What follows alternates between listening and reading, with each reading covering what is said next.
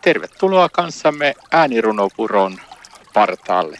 Ja mukana ovat siis täällä Tuomo Purman. Ja Ulla-Maija Mantere. Täällä ollaan Ulla-Maijan kanssa äänirunopuron partaalla. Ja nyt kun on äitienpäivä, niin toivotetaan jokaiselle äidille hyvää äitienpäivää runolla äitienpäivä.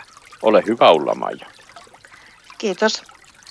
Päivä voi olla vaikka kuinka tuulinen ja harmaa.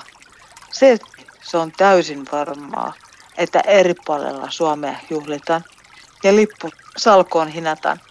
Ja syystä aivan.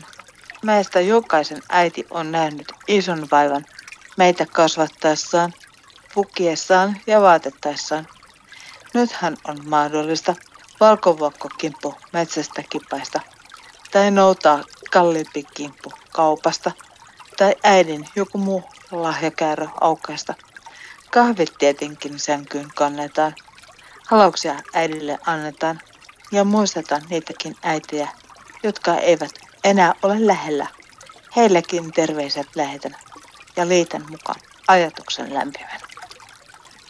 Kiitos sulla Maija tästä äitien päivärunosta ja toivotetaan vielä jokaiselle äidille hyvää äitien päivää.